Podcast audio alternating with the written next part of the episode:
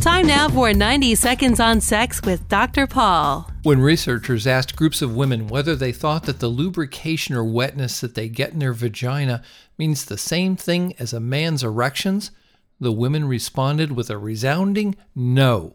They said when a man gets erect in a sexual situation, it's a pretty good indicator that he's feeling aroused.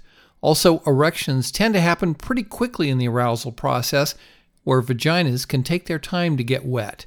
In fact, a lot of women say they feel sexually aroused before their vaginas become wet. Or there might be times of the month when their vaginas are wet, but it's not necessarily from being turned on. Now, the signs of arousal that women might feel between their legs include tingling, warmth, fullness, swelling, or throbbing.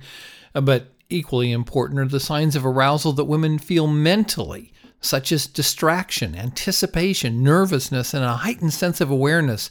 They also might feel themselves sighing or moaning and feeling butterflies, as well as an increased heart rate, shortness of breath, hardening nipples, muscles tightening, and a flushing in their face or chest.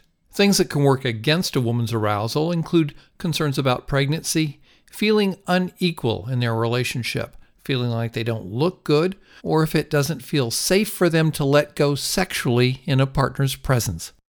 For more, visit 90secondsonsex.com.